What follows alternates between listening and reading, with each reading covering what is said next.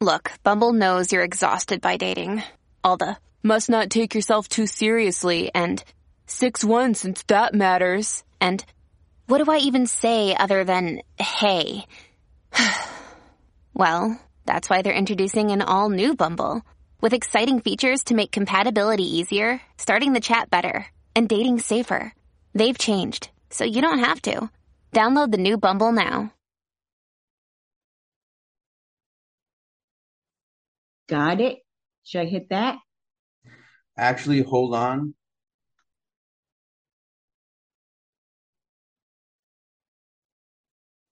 It Hello and welcome to the Addicts Anonymous podcast. I'm your host, Jim R. Today's episode 159, and we're going to be interviewing Regina. How are you doing today, Regina? oh just peachy. Just peachy, excited to do this? Oh no. All right, well, let's get started. If you, uh, so my first question that I ask everybody is, tell me about your childhood growing up. Um well, up until fourth grade it was normal. Um, you know, I lived with my parents, my mother and father. Um they were Christians, Catholic. Um, I went to Catholic school. Uh, fourth grade, I started getting, you know, in the principal's office practically every day. And um, from then on, it, it was me against them nuns. Let me ask you a question. Was there something that happened in fourth grade that made you different? Well, what happened was um, in the schoolyard, I used to, there were, I was young and we used to walk up a hill with like everybody that lived in um, the apartment buildings that we we lived in, and um, they were always older. So one day I was in, you know, you you wait in the schoolyard and before they ring the bell and then you go in. But before that, some an older girl that I used to walk with uh, gave me this note, and it was just some stupid thing about Adam and Eve, you know, like they were. She was like in eighth grade. I'm like in, uh, you know, a fourth, and um, the nun saw it and she came over to me and grabbed it out of my hand. I never even got to read the bloody thing. And uh, from then on, it was like, you know, I was, uh, I guess they thought I was bad. What did the note No. say? Part, I don't know. It was like a poem about probably sex, something, Adam and Eve, you know, stuff like that. Like something an eighth grader would write. Okay. but you know that and then it was like they would always like they'd label you you know you were either good or bad. And i was bad. And you know i lived up to it too. Was always in trouble. What kind of Always things would you front. do? huh? What kind of things would you do? i don't know just start a fight with somebody arguing um you know. Before that you know it was really cool. I mean i was a good little girl and um I did pee, pee my pants and during a spelling bee in the second grade, and everybody would, you know, was laughing at me and pointing at me. Nun brought me over to the convent, gave me a pair of nun underwear. it was embarrassing, but uh, that didn't bother me as much as you know that note because they label you. That's what they did anyway. So um, So you feel seven- you feel like you were treated differently, I guess. Yeah, yeah, yeah. How did they treat the bad kids? What what would they do different? Well, you know, well, first of all, I couldn't leave school. I had to wait like 15 minutes till the whole school got out, and then they let me leave. Um, uh, you know, they, they were tough. Nuns were tough, I'm telling you. But I have to say, they had, you know, I was smart and, you know, I got good grades. And I think that's probably why they never kicked me out. Um, but, uh, by seventh and eighth grade, I was already getting high. I was uh, a big glue sniffer.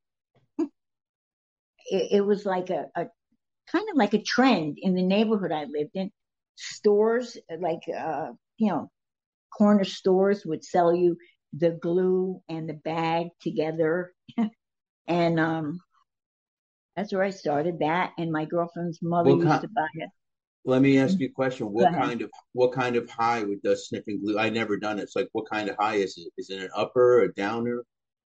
You know, it's like hallucinating. Okay.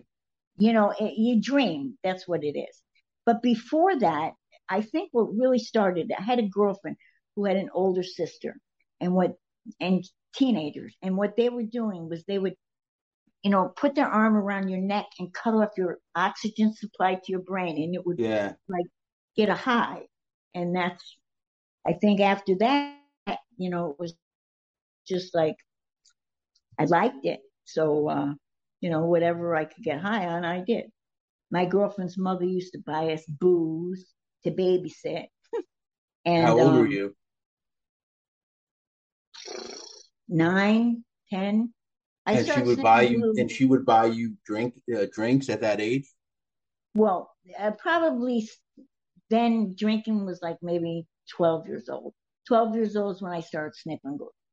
And, um, my mother was a nurse in a hospital. And at that time, they didn't lock the, the narcotics. And she used to bring, like, I would get my period and, uh, have cramps. So she would bring me pain pills and, you know, I liked them.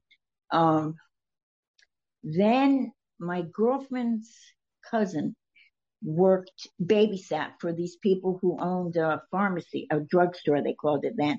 And, um, they'd keep their narcotics in their linen cabinet. And, you know, uh, these older guys came over and that's the first time I did a, I guess, methamphetamine. It was black beauty. Was a capsule and it was, uh, women took it for like to lose weight and, uh, truck drivers used it for, um, you know, to be able to not fall asleep. And, um, that and, uh, other things that were there, narcotics. They had a PDR and we read up on everything. So I knew about pills and, uh, that was it when I was 16. The week I turned 16, the boyfriend I had, uh, for my birthday gave me the first bag of, uh, dope, heroin. And, um, at that time, you, there were no, uh, there were no plastic syringes. There was no rehab. There was no detox. There was no NA. NA was over on the West Coast by the time it came to, uh, the East Coast. No, that was a long time after that. Um, I, um, one time I did, uh, with a bunch of other people that were in the program where I was, we went to AA and they didn't want us there. They What said, age did you what age did you start going to AA? I never saw. I went one time and they didn't want us there because, you know, when you say, "Oh, hi, my name is Regina and I'm a junkie. I'm a I'm a dope fiend," and uh, they would say, well, "You don't belong here. We don't do that." So we had to leave. And How that old were you? oh God, 17, 18. So you you recognized you had a problem very young.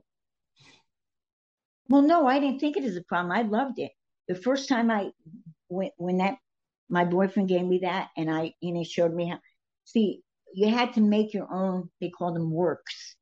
You use an eyedropper, uh, the, uh, a baby's pacifier, the nipple, you would do it and, but you had to find the, uh, you know, the needle, the exact needle. And, um, my mother, when she graduated nursing school, the school gave every, all the students this, uh, glass syringe. And, uh, I knew it was there and I used, I used that. She never, she never paid attention to it, so she didn't know it was missing, but that's what I did. And, um, otherwise you can buy it from a, you know, a doctor that knew what you were doing and didn't care, just needed the money. Um, or you could go in the emergency room and try to get one yourself, but that's, there were no plastic syringes then. And that is really, so many people borrowed somebody else's and that's how, I mean, they went from, uh, hepatitis, infectious, there was only two classes at then, infectious and non-infectious. And, um, a lot of people, I knew a lot of people that were like orange. I mean, their eyes were orange. You know, you get jaundice from it, and uh, a lot of people um, got hepatitis from it, and that's what happened. but then, um, uh, you know, I, I I'm a little ignorant. I'm a little ignorant in that area. What does hepatitis do to the body? Hepatitis, it's your uh, you get jaundice, you turn. It's it has to do with your liver, something okay. like that. Yeah.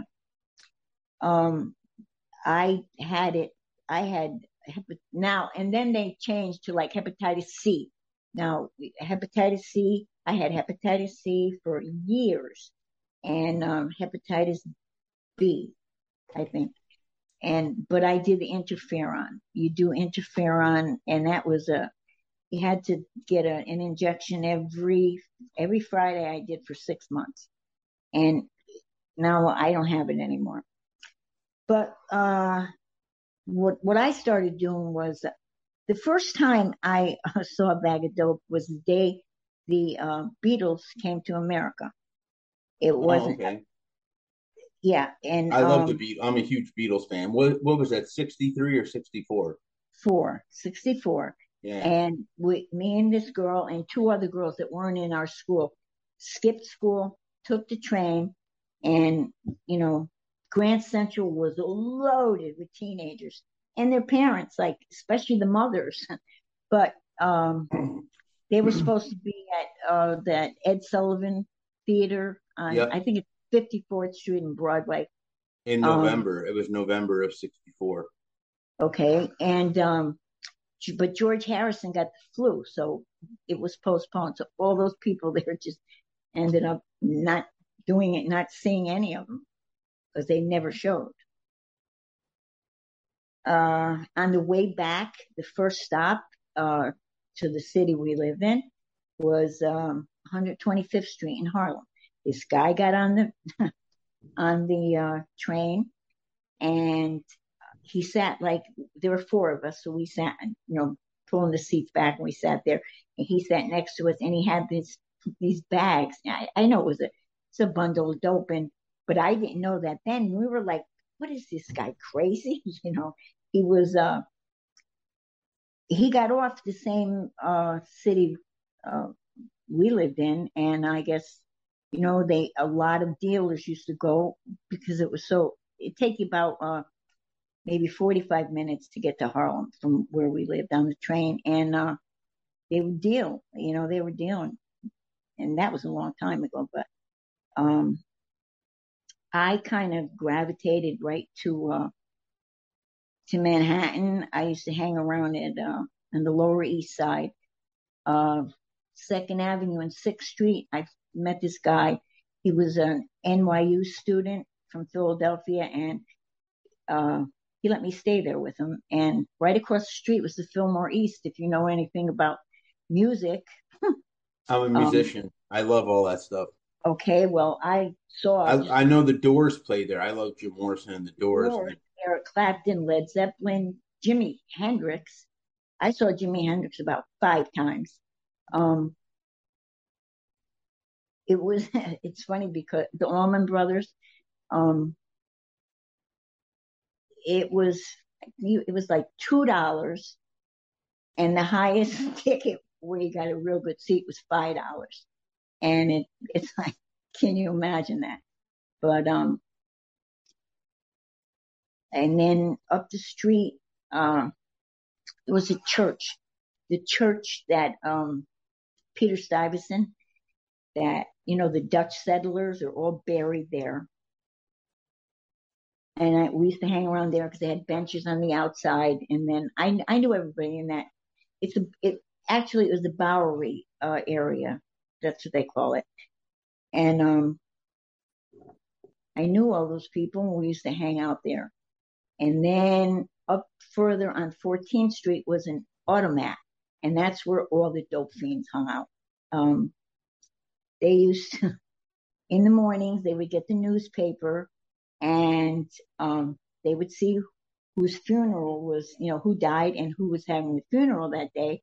And I'd stand outside and just, you know, watch, make sure nobody came in, and they would rob the place.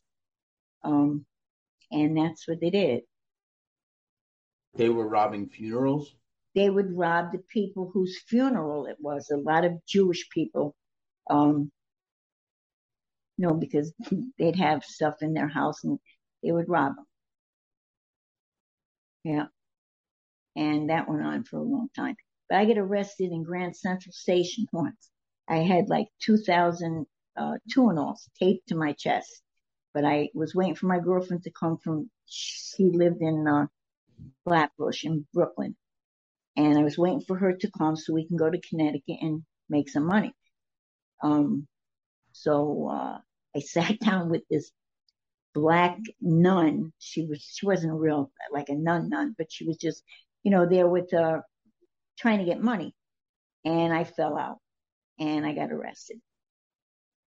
What do you mean you fell out? You know, I just nodded out. Oh, you nodded out. Okay. Yeah.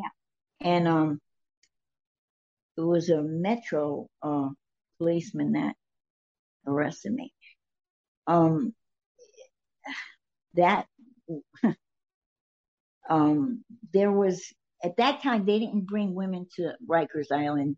They had, it was called the Women's House of Detention. It's called the House of D. And that's where the first time I did methadone, they, if they would act, the doctor actually would, you know, get the, the girls who came from the court and that takes all day. Um, and then they'd say, they didn't even take your urine. They would just say, uh, so are you going to be sick?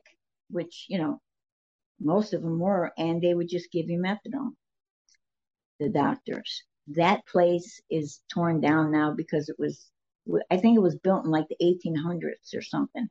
It was horrible.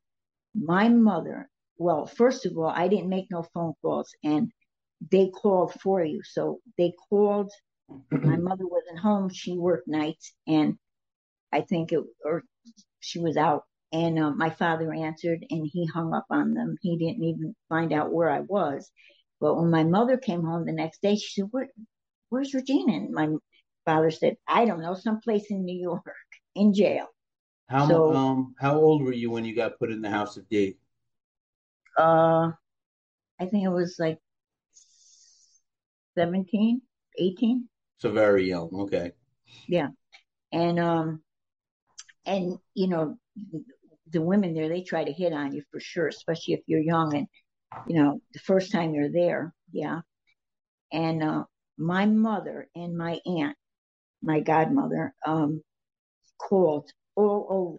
Finally, they found out where I was at two o'clock in the morning.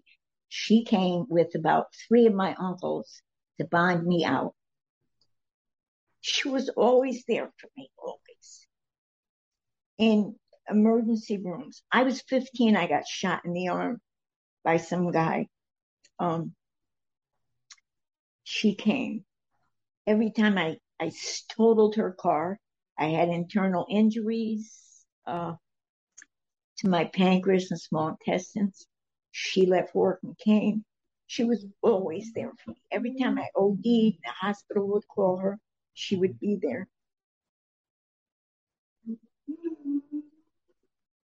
Okay, now the last time, I mean, the time I was always arrested, she'd bond me out, go to court with me, get a lawyer. And um, the last time, we used to do crazy stuff. In in New York, I've been, I was raped, I was gang raped.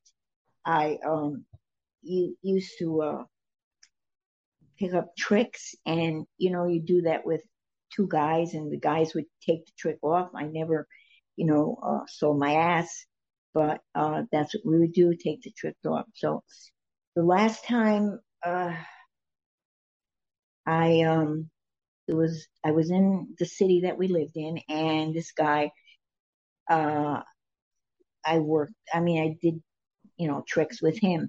I would say, uh, could you give my brother a ride home? And he'd sit right behind the driver and the guy would say, oh, sure. And, uh, this time this guy didn't want to give up his money and the guy I was with stabbed him. And he went running out of the car. It wasn't even his car, it was his father-in-law's car. And, um, I got behind the driver's wheel and I guess they, were, they he must have got somebody real quick because they put an APB on us. I could hear the siren as I was driving, the police coming after us. And uh, I took a corner and there were two police cars there. I smashed into them and smashed into the side of 95 cement wall. The guy that, the guy that was with me flew, you know, got thrown out of the car and, uh, I got arrested and they wanted to put me in Niantic, which I already had been there. Just to clear it up, so you were prostituting yourself and somebody was watching to make sure you didn't get robbed, I guess, or whatever? Well, no, no, no, no, no, no. He, we, he would get, he would, I would say, uh, can you bring my, give my brother a ride home? And there was this, uh, housing project where underneath was the parking lot and it was dark and you know, nobody would really pay attention to you because nobody gave a shit. And, um, that's where we would take them off. You know, he would rob them and I would just, you know, do nothing, watch. But this time he cut the guy and the guy went crazy screaming. And, um, so what happened was my mother again finds this, uh, a, a woman's rehab. And it was like the first ones because the rehabs they had were state, usually in state hospitals. Now in a state hospital, uh, they were, um, the therapy they used wasn't, was like, uh, I don't know if you ever heard of, took any psychology course. You ever hear of Pavlov's dogs? No, I haven't. You haven't? Okay. Well, Pavlov's dog, it was conditioning behavior modification is what they called it. And, uh, it was this behaviorist guy, his name was B.F. Skinner, and he, um, his therapy was you, uh, it's all about behavior. It's not, that nothing to do with thinking. It's just the way you behave. They try to break down your image. They would make you wear diapers, like over your pants. They would make you carry signs saying like, I'm a jerk, uh, I'm an asshole, uh, I'm a baby have you, you know, wearing baby bonnets and stuff like that. They try to humiliate you to death. People I know that were there on warrant, you know, they had warrant. If you left, you had a warrant, didn't care. They left because it was just so humiliating. Uh, they would really tear your ass up. And, um, they'd have marathons. You'd have to listen to that stuff all night long. Uh, you know, and that it wasn't, but the program that I went to was in Graymoor. I don't know if you know, are you familiar with New York at all? Yeah, yeah. I live in New Jersey actually, and I work. Okay. I used to work in New York for ten years. Well, this is in Garrison. It's uh, called Graymoor, and there's St. Christopher's Inn. St. Christopher's Inn uh, had took care of alcoholics. They came from New York on a bus, a bus would pick them up and drop them off on Route 9. Where in New York are you from? I'm in New Jersey. Oh, Jersey. My family, my family's originally from the Bronx. Oh, okay. Okay. Yeah. Um, so this program was so different. It actually, it was started by this priest, Father Dan Egan, and he was from the Bronx. And, um, he used to stand outside that woman's house of detention and help girls. Like he'd help them get, you know, housing, um, detox, um, and, uh, his name, they called him the junkie priest. He has a, a book. It's called the junkie priest. And, uh, he started the program. I guess the, the Franciscan, um, monastery that was there, they gave him this old farmhouse that was, uh, I think it was like priests who were or people who were going to be priests lived there. It was a beautiful house. It had a farm. We had a horse. There was a pool, uh, dogs, um, three dogs, and, um, it, it, was, it was huge. And, um, it had just opened up, I think in, uh, 70, 1970. So I went there in 73 and, um, they it was like uh, so different from those other programs. They would talk about values, attitudes, you know, goals, your lifestyles, world views, a lot of stuff. And it was a big thing on um, education. You had you went to school. If you uh, I had already already taken my GED, so uh, you know, I took college courses and they would get like really smart, smart people because, you know, Catholic education, you, you learn those, um, nuns and priests knew what they were doing. And, you know, they had like monster degrees. And, um, that's where I started, like really getting into, it. I loved it. I loved to study.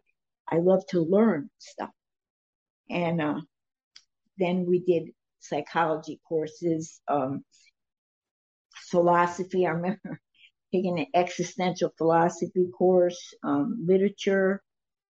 Um, and then what happened was I finished that program that, um, I think I was there like a year and a half and they had a reentry house and not many, and that is really, that's where you really put everything that you learned in the program. You know, you have to live it. And most programs like now are a joke. They say, you know, 30 days, you ain't going to change in 30 days. You ain't going to change in 60 days. You ain't going to change in 90 days. That just don't happen. And there's such a waste of money. It's horrible. This program, uh, you know, had a reentry house and that really makes a difference because when I went to the reentry house with like, I think five other women who were finished down there in that first phase of the program. Uh, we, I started college and I mean, college, college, uh, Marist College on, uh, right on the Hudson.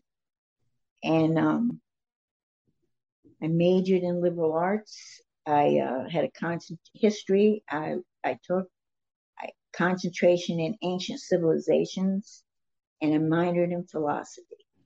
And, uh, you know, every uh, semester I was on the dean's list.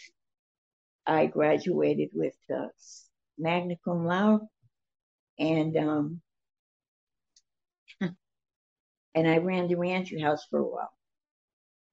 Um, after that, I met, I moved back to the city that I came from, which was a huge mistake, um, and met this man that I uh, used to get high with. And supposedly he told me he don't do that no more. He was working. And um, so uh, we hooked up and I got pregnant. And uh, he, the day I graduated from college, and the program at the same time. Um, he brought my mother and my nephew up there. It, it was in Poughkeepsie, New York. And, um, he was sick. He was dope sick. Little did I know, but it was kind of like too late. So, uh, he went to a program in Albany. And, uh, yes, he was doing good, but, you know, came back to Bridgeport after and that's when P-dope became like, uh, the thing to do. Um, and he started getting high. So what happened? I figured, let's move. And we moved to, my parents had a house that they rented out in Pennsylvania, in Scranton, Pennsylvania. And that's where we moved. We got HUD and did the whole house over, foundation, all that crap. Cause it was an old house. And, um, I had two sons there. But when I was, uh, pregnant with my second son, Benjamin, I, um, I kicked him out because he was still getting high. He was going, but sometimes he would drive from Scranton all the way to Bridgeport twice a day to get, you know, dope. And, um, I, I just couldn't take it no more because I was clean all that time. I was clean 13 years. And, um, I kicked him out and then I went into labor. Two weeks later, I drove myself to the hospital. Just, I thought that was the saddest day of my life. When, you know, nobody came to see, well, I didn't know anybody there really that would come and visit me. Um, you know, no, I wasn't, I didn't care about myself. It was, you know, the baby. Nobody came to see him. Nobody came to bring a present. No, it, it was horrible. It was I thought that was the saddest day in my life. Little did I know that there was worse to come. Um, my mother took my first son to Connecticut with her, and uh,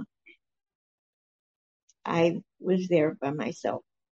Uh, you know, it drove us home, and it was horrible. It was sad. Um, then uh, his mother who was an enabler to the max, um, gave him money to open up a body shop because that was what he did.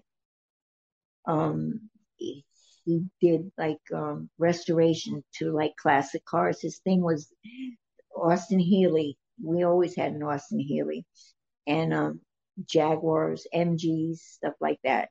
You make a lot of money, but he just hired people that were, you know, friends of his, and friends of his aren't, you know, weren't exactly, uh, you know, great citizens. Um, they were still getting high. He had, uh, I know he had drugs in them. He had a great big safe, and eventually, what happened was, um, he had. Uh, the uh, state police. They had this uh, like um, car theft. You know, they blocked off the streets, busted all of them, and um, he went to court for that for four years. And um, what they get busted for? Pardon me. What did they get busted for? Uh, stealing cars. Okay. Um, like a chop shop, really you know, where you steal a car and then sell the part. Yep. Make no, I know. A lot of money that way. And um, then, eh, oh, and then that's, we moved back when he first got the business. We moved from Pennsylvania. Um, my mother sold the house and um, we lived together. And that, that really was the best, the best time I was there with him. Mm. I was with him for almost 30 years with the kids. Um, so I had three sons, and then, uh, you know, he just never, never stopped using. And eventually I relapsed after 13 years. And my sons were just turning teenagers and they, uh, the house that we lived in, his mother gave us the house. So, cause she moved down south and, um, it, it just, uh, was horrible. We had police raids. They used to come in, bust the door in five o'clock in the morning, drag them out of their beds, rooms upstairs. You know, one time, I remember little Sam, it, it, it, was in the winter and they left the door open and he goes, I'm cold. Can you shut the door? And she said, shut the F up the police one. And then uh, we had home invasions. Um, uh, the last time we had a home invasion was like one o'clock in the afternoon. And these super guys, but you know, they, they come with guns and they'll, you know, jack you up. Uh, but eventually Oh, um, another thing is their father uh, was in federal prison twice. Lewisburg, the big house they call it, um, and uh, Fort Dix. He was in Fort Dix the same time. Uh, remember the movie Blow? Oh yeah. You know, George Jung. Well, he was there with him. They used to walk around the yard, but uh, that was for, I mean, it's, it's hard to believe, but this really happened. His father was retiring. His father had a body shop, two of them, as a matter of fact, and he retired and he was trying to hide money from the IRS. So when we were in Pennsylvania, he came to, uh, they weren't really good, you know, father and son buddies. Um, he came to my first son's uh, baptism, you know, con- uh, baptism, christening, and uh, I he had to be there just to make sure that we were going to stay there because uh, when we moved back and lived with him in his mother's house, one day we were going out to the grocery store and the phone rang and it was the bank and they said, uh, John, um, there's a $50 um, uh, check here that bounced. Can we take it out of your savings? We had no savings. We had no savings. But he said, quick as, you know, slick as can be. Yeah, sure, go ahead. Then what happened was we tried to get a passbook from the bank in Bridgeport, but they were just not, you know, although every, the account had his, all his, John's vital statistics, all of them, you know, his social security number, he had the address, everything was right. And uh, so I did my mother's banking in the same branch, you know, the same bank, but in a different branch, in a different town. So I knew the people, and the woman was so nice. She goes, "Oh, because he, the father had his mother, who was like a hundred, and his brother, who was like ninety something. Just their names. He didn't put no numbers, no address, no nothing. So I said, well, um, you know, we need the passport. She goes, well, you have to get this signed. I said, they're old. They can't come here. She goes, here, take it and go get a sign for them. So we went to lunch. I signed the papers, came back, and they gave us the passport. Well, he was afraid to, uh, you know, take any of the money. So what we did was we went to the bank, a different bank, and took a five thousand dollar loan, which they gave to us right there. It was uh, seventy two thousand dollars plus two CDs in there. Then they gave us six credit cards. American Express Gold. The, I think there was $10,000 limit on each of those six credit cards. In six months, we had no money left. Not only that, his mother's husband um, died and she gave him his truck, which was a custom truck. It was brand new we sold, he sold that. And we never even got a car with all that money. We just got high with it. No, we, he bought like the kids' computers and stuff like that, but it was gone six months, all that money. Can you imagine? all of it gone. And, um, that, so two years later, the people downstairs smoking crack, the doorbell rings. My nephew goes and answers the door. He comes down, he goes, it's the FBI. yeah, sure. The FBI. Okay. It was the FBI. They never arrested, arrested him because it was their mistake. They shouldn't have did that.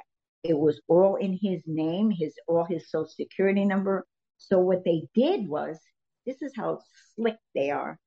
They put him on probation. He needed to get on a methadone program. He begged them to put him on the methadone program, but they wouldn't. I don't, I, I just really don't know why they didn't. But, um, I was on the methadone program and, um, he had to give up a urine and go to this stupid, stupid class where this guy was an idiot. I could have thought a better, taught a better, you know, uh, class than he did. But they used to take his urine and he never gave a clean urine. So finally they just, he violated his probation and he had to do time. That's how he ended up in both those prisons. Let me ask you something. When you, all this is going on in your life, when did you know that you had a problem with drugs? What was the, when did you say, I need to stop? Okay. The, pro- when I, um, went to that program. No, actually, no, I shouldn't say that because my mother, I fell out again in this mall that was in, in Bridgeport. And, uh, I, went to Bridgeport Hospital. My mother came and the doctor there talked her into committing me to a state hospital, a state mental hospital. But at that time was when they were first bringing those uh, those uh, drug programs. Like remember I told you about about that behavior modification stuff. Yes. So they interviewed me for that, and uh, I was supposed to go, but I never did. Um, I went uh, to Pennsylvania with my father's my father's sisters who were like old spinsters and that's um, where I stayed for like a couple weeks and then I came back to Bridgeport and um, that that's when I uh, at that time when I you know realized when doctors talked to me and asked me all kinds of questions then I, I mean I knew I knew all along that I had problems all along you know, I mean, I, I did whatever was there, I did. They used to have this, I remember they used to have this cig- uh, cigarette. It was for people who had asthma. It was called Asthmador. And in the cigarette, one of the ingredients was belladonna. Now, you know belladonna. So I never could eat a whole one because I would gag. I'm a big gagger. I gag.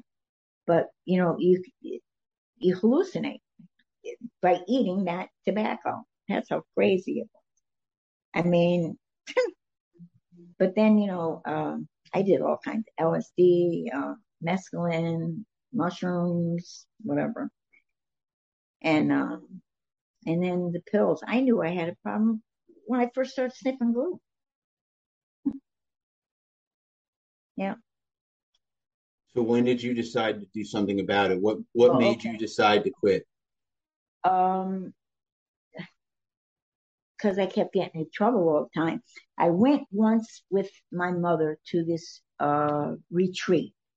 It was in Stamford, Connecticut, at some famous house. Some lady, rich lady, gave um, place to a priest, I guess. And um, I talked to the priest.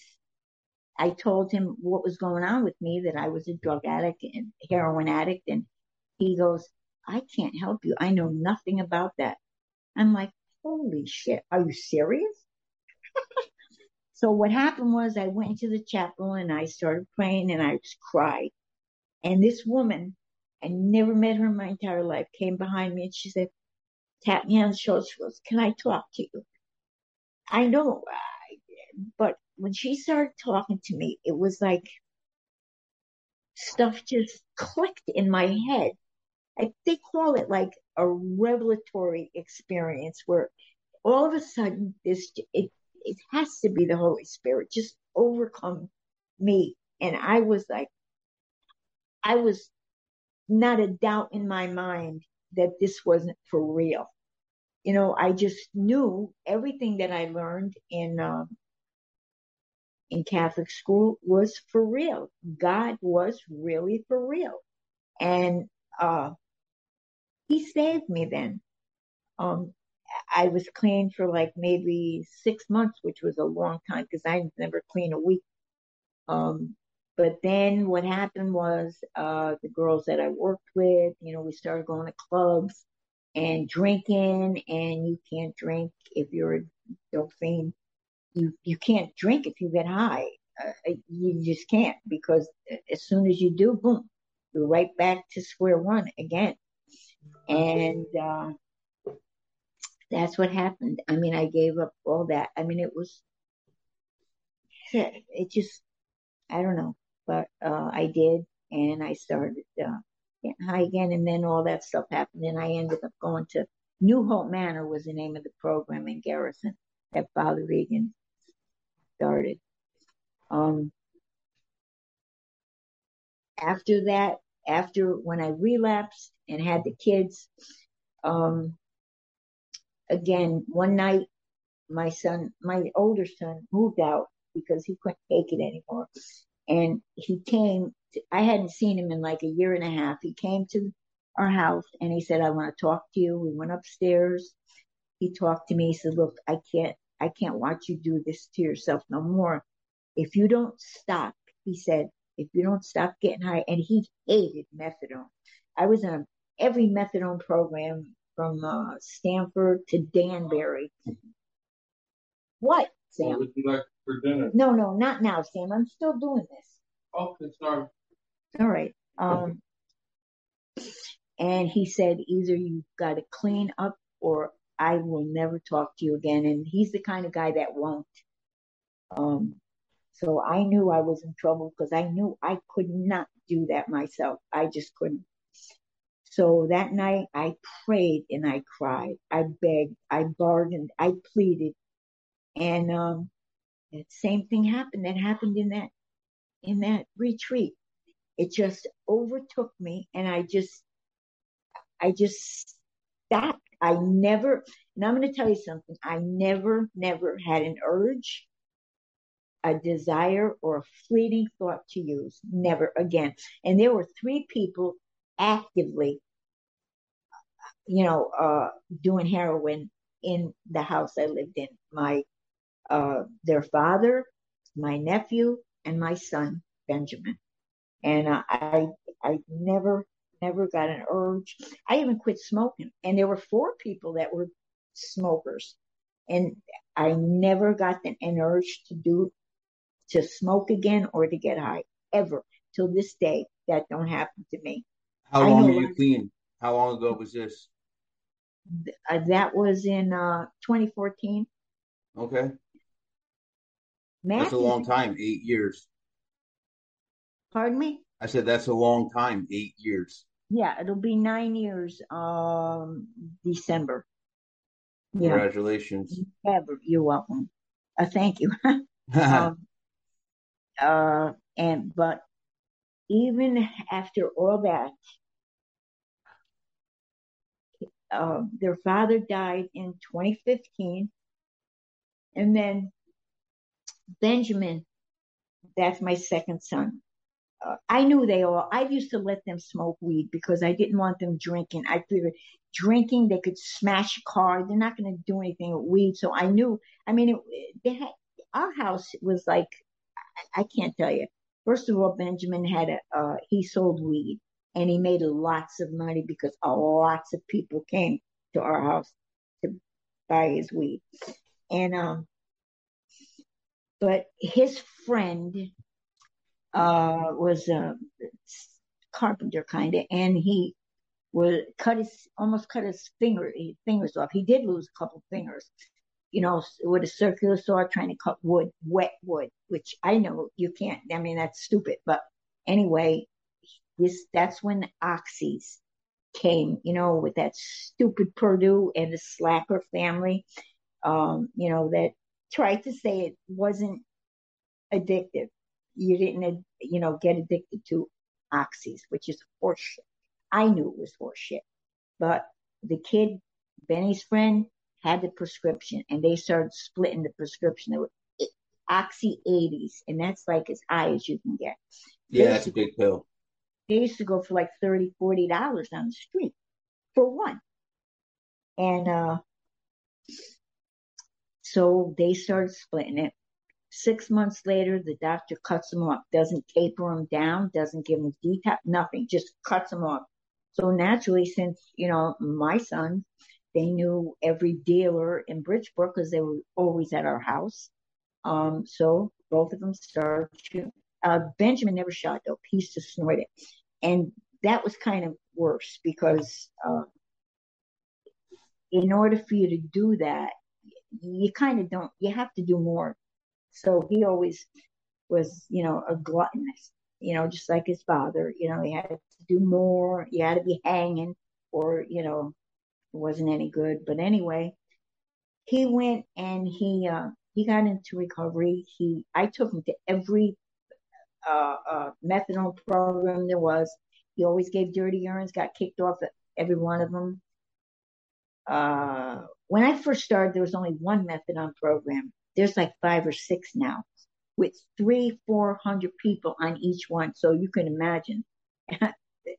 Just figure that out. Big program. And, uh, so how yeah. getting back yeah. to you getting back to you, how have you enjoyed your recovery so far? How what? How do you have how have you enjoyed your recovery? Is this you know what I mean? How is is life better for you now that you're sober? No, because I blame myself. I, I didn't finish the story. Oh, I apologize. Benjamin, okay, he went and he got a CNA. He worked in a school with uh, disabled young men and women, and he was so he was so good with them. They loved him, and he loved his job. He um he used to take them like to places on weekends where when he you know when his time off he wasn't working. He used to pick them up, bring them to like hockey games and the circus, the zoo, anything they those guys could get in for free.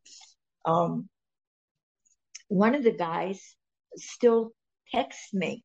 He was really close to Benjamin uh, veteran it was the day before Veterans Day, 2017. I he Benny never missed work. He always was early. Well, when I woke up, I saw the van because he used to have to pick them up, pick the guys up. And the van was still in the driveway. And then I, I knew he was still in the house. So I went in his room. He was dead. He was stiff. I couldn't get his arm down. Um, and I blame myself for that. But you can't Um, blame yourself. You can't Yeah, control. well, I no, no, don't tell me that because everything he learned, he learned from me and his father. You know how to be, and it's not even it has to do with drugs. It has to do with a lifestyle. He, you know how you can connive, you scheme, you you you rob people, you just hurt so many people by just being a selfish person. It's no, he learned that. He learned that from me. When they were little, I used to take them boosting with me. Oh, 'cause he learned. He learned from me and the people that were always at our house. One of the dealers used to take them swimming in the summer in pools and stuff because, uh, you know, he was kind of like a nice guy. Um, but uh, no, I blame myself. I blame myself. So uh, he died. I had to call his brothers and let them know they came. And um, God, this is so stupid. Benjamin was switching from Optimum to Frontier.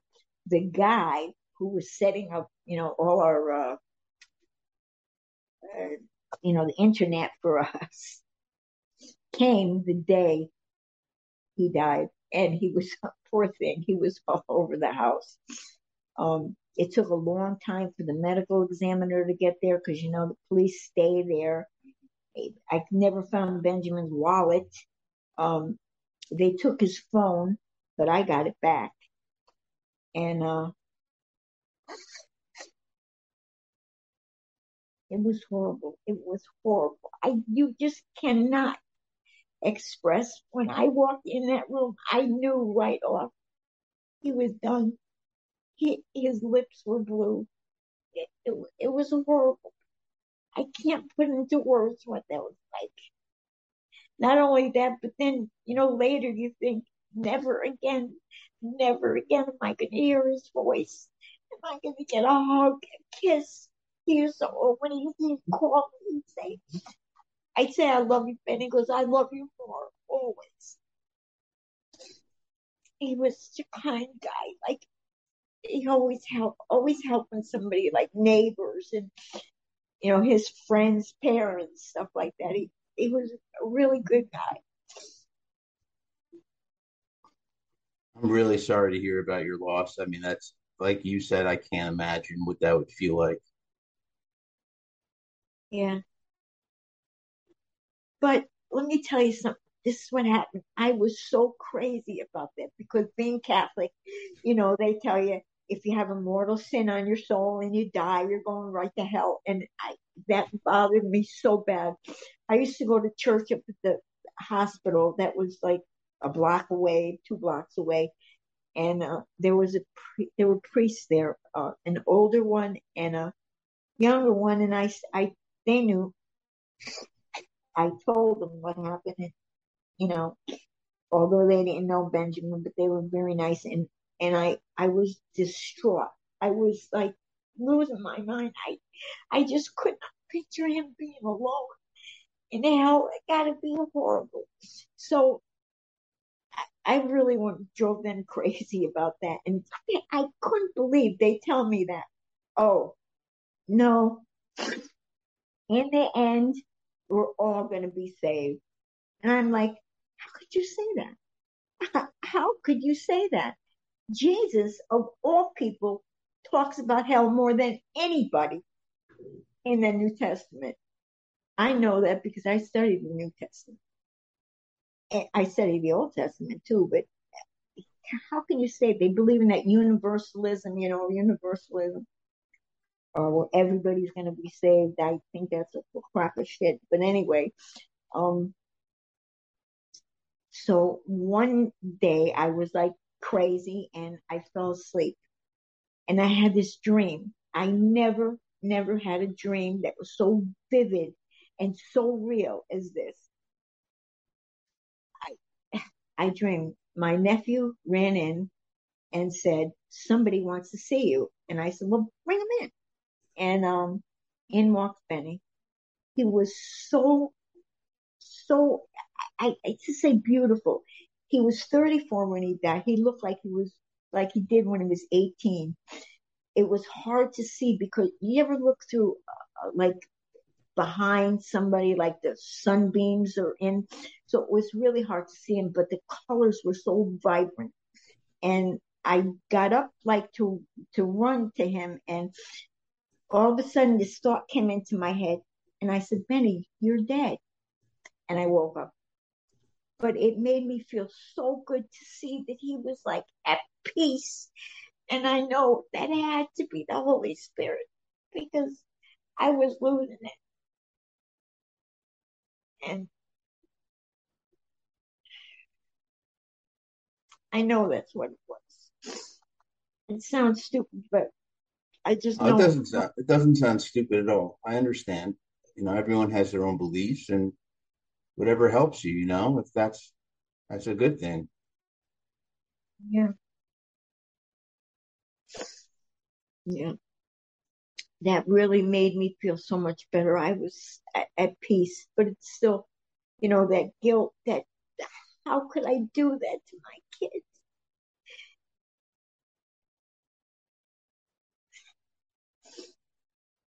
Matthew claims PTSD from living there, and yeah, I think, but he's doing great. Sam's um, here with me. He lives with me. So is my nephew. My nephew just came from Teen Challenge in Long Island. I swear to God, I, I, I prayed him.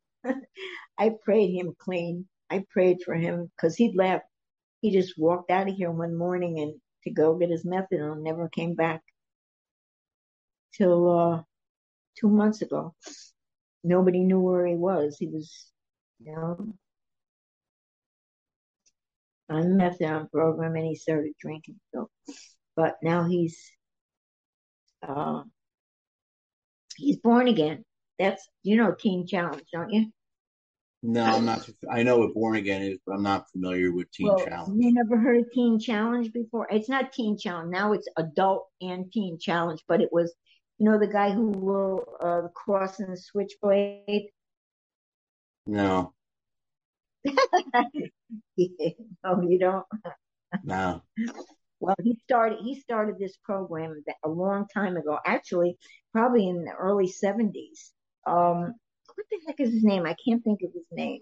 But uh, anyway, it's a it's a good program. Um, you know, they're all over. They have uh, programs there. He was in uh, West Babylon, Long Island. They have one in Rochester, uh, Albany, um, the Dominican Republic. He went to the Dominican Republic too. Um, just all over. And uh, Florida, they have programs. So it's, you know, a good program. That's. Changes you. So we're getting towards the end here. I wanted to ask you a question. Sure. Do you have any advice for people watching and listening? Yeah. No matter what it is, you, you don't get out of life without paying, without paying, you know, life's lessons learned. Uh, if you don't learn them, you're going to reap them. You reap what you sow, and that's so for real. You know, every rotten thing that I did, I got paid back for it. Sometimes, and I hate when they say karma because karma is a Buddhist uh, principle. It's not our principle.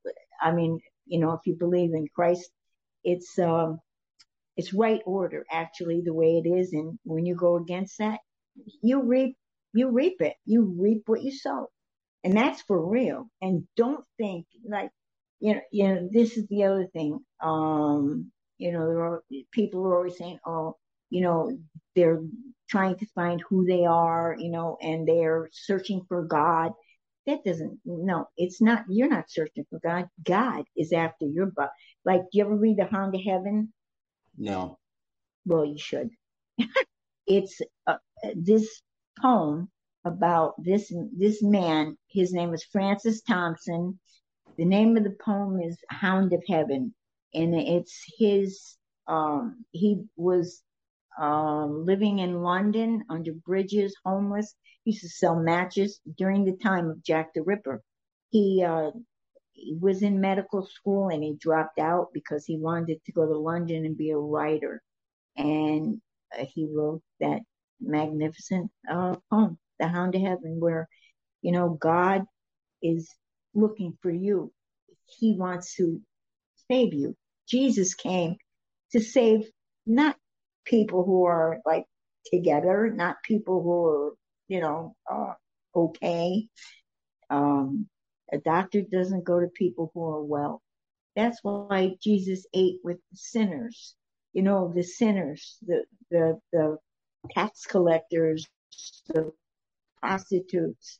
Um, he came for people who need him, not people who don't need him. And I, I'm, I, I'd go to my death, believe in that. And uh, if you don't, you know, there's a time or there's a reckoning for sure. There's a reckoning. Yep. I believe that wholeheartedly. You pay for everything. You may not be paying with money, but you pay with something. So yeah, did you have anything you wanted to throw in? Anything you uh, wanted to say before we go? Uh, yeah, yeah. It's just it's such a waste. You're wasting. You you know, life is so short. I don't know. Uh, you waste. Don't waste yourself. Don't waste that precious time. And the thing is, it, it's it's for real. It's you know, uh, everybody's going to find that out sooner or later. That's the way I look at it. Yeah. I really appreciate you doing the podcast today. Mm. Thank you. You're welcome. Anytime. I really, like I said, I really do appreciate it. So just sit tight for me. And for everybody watching and listening, if you like what you saw and heard, go below and give us a like. Also, subscribe to see when we upload new videos. You can check us out on Twitter, Reddit, Instagram, TikTok, Facebook, and Tumblr.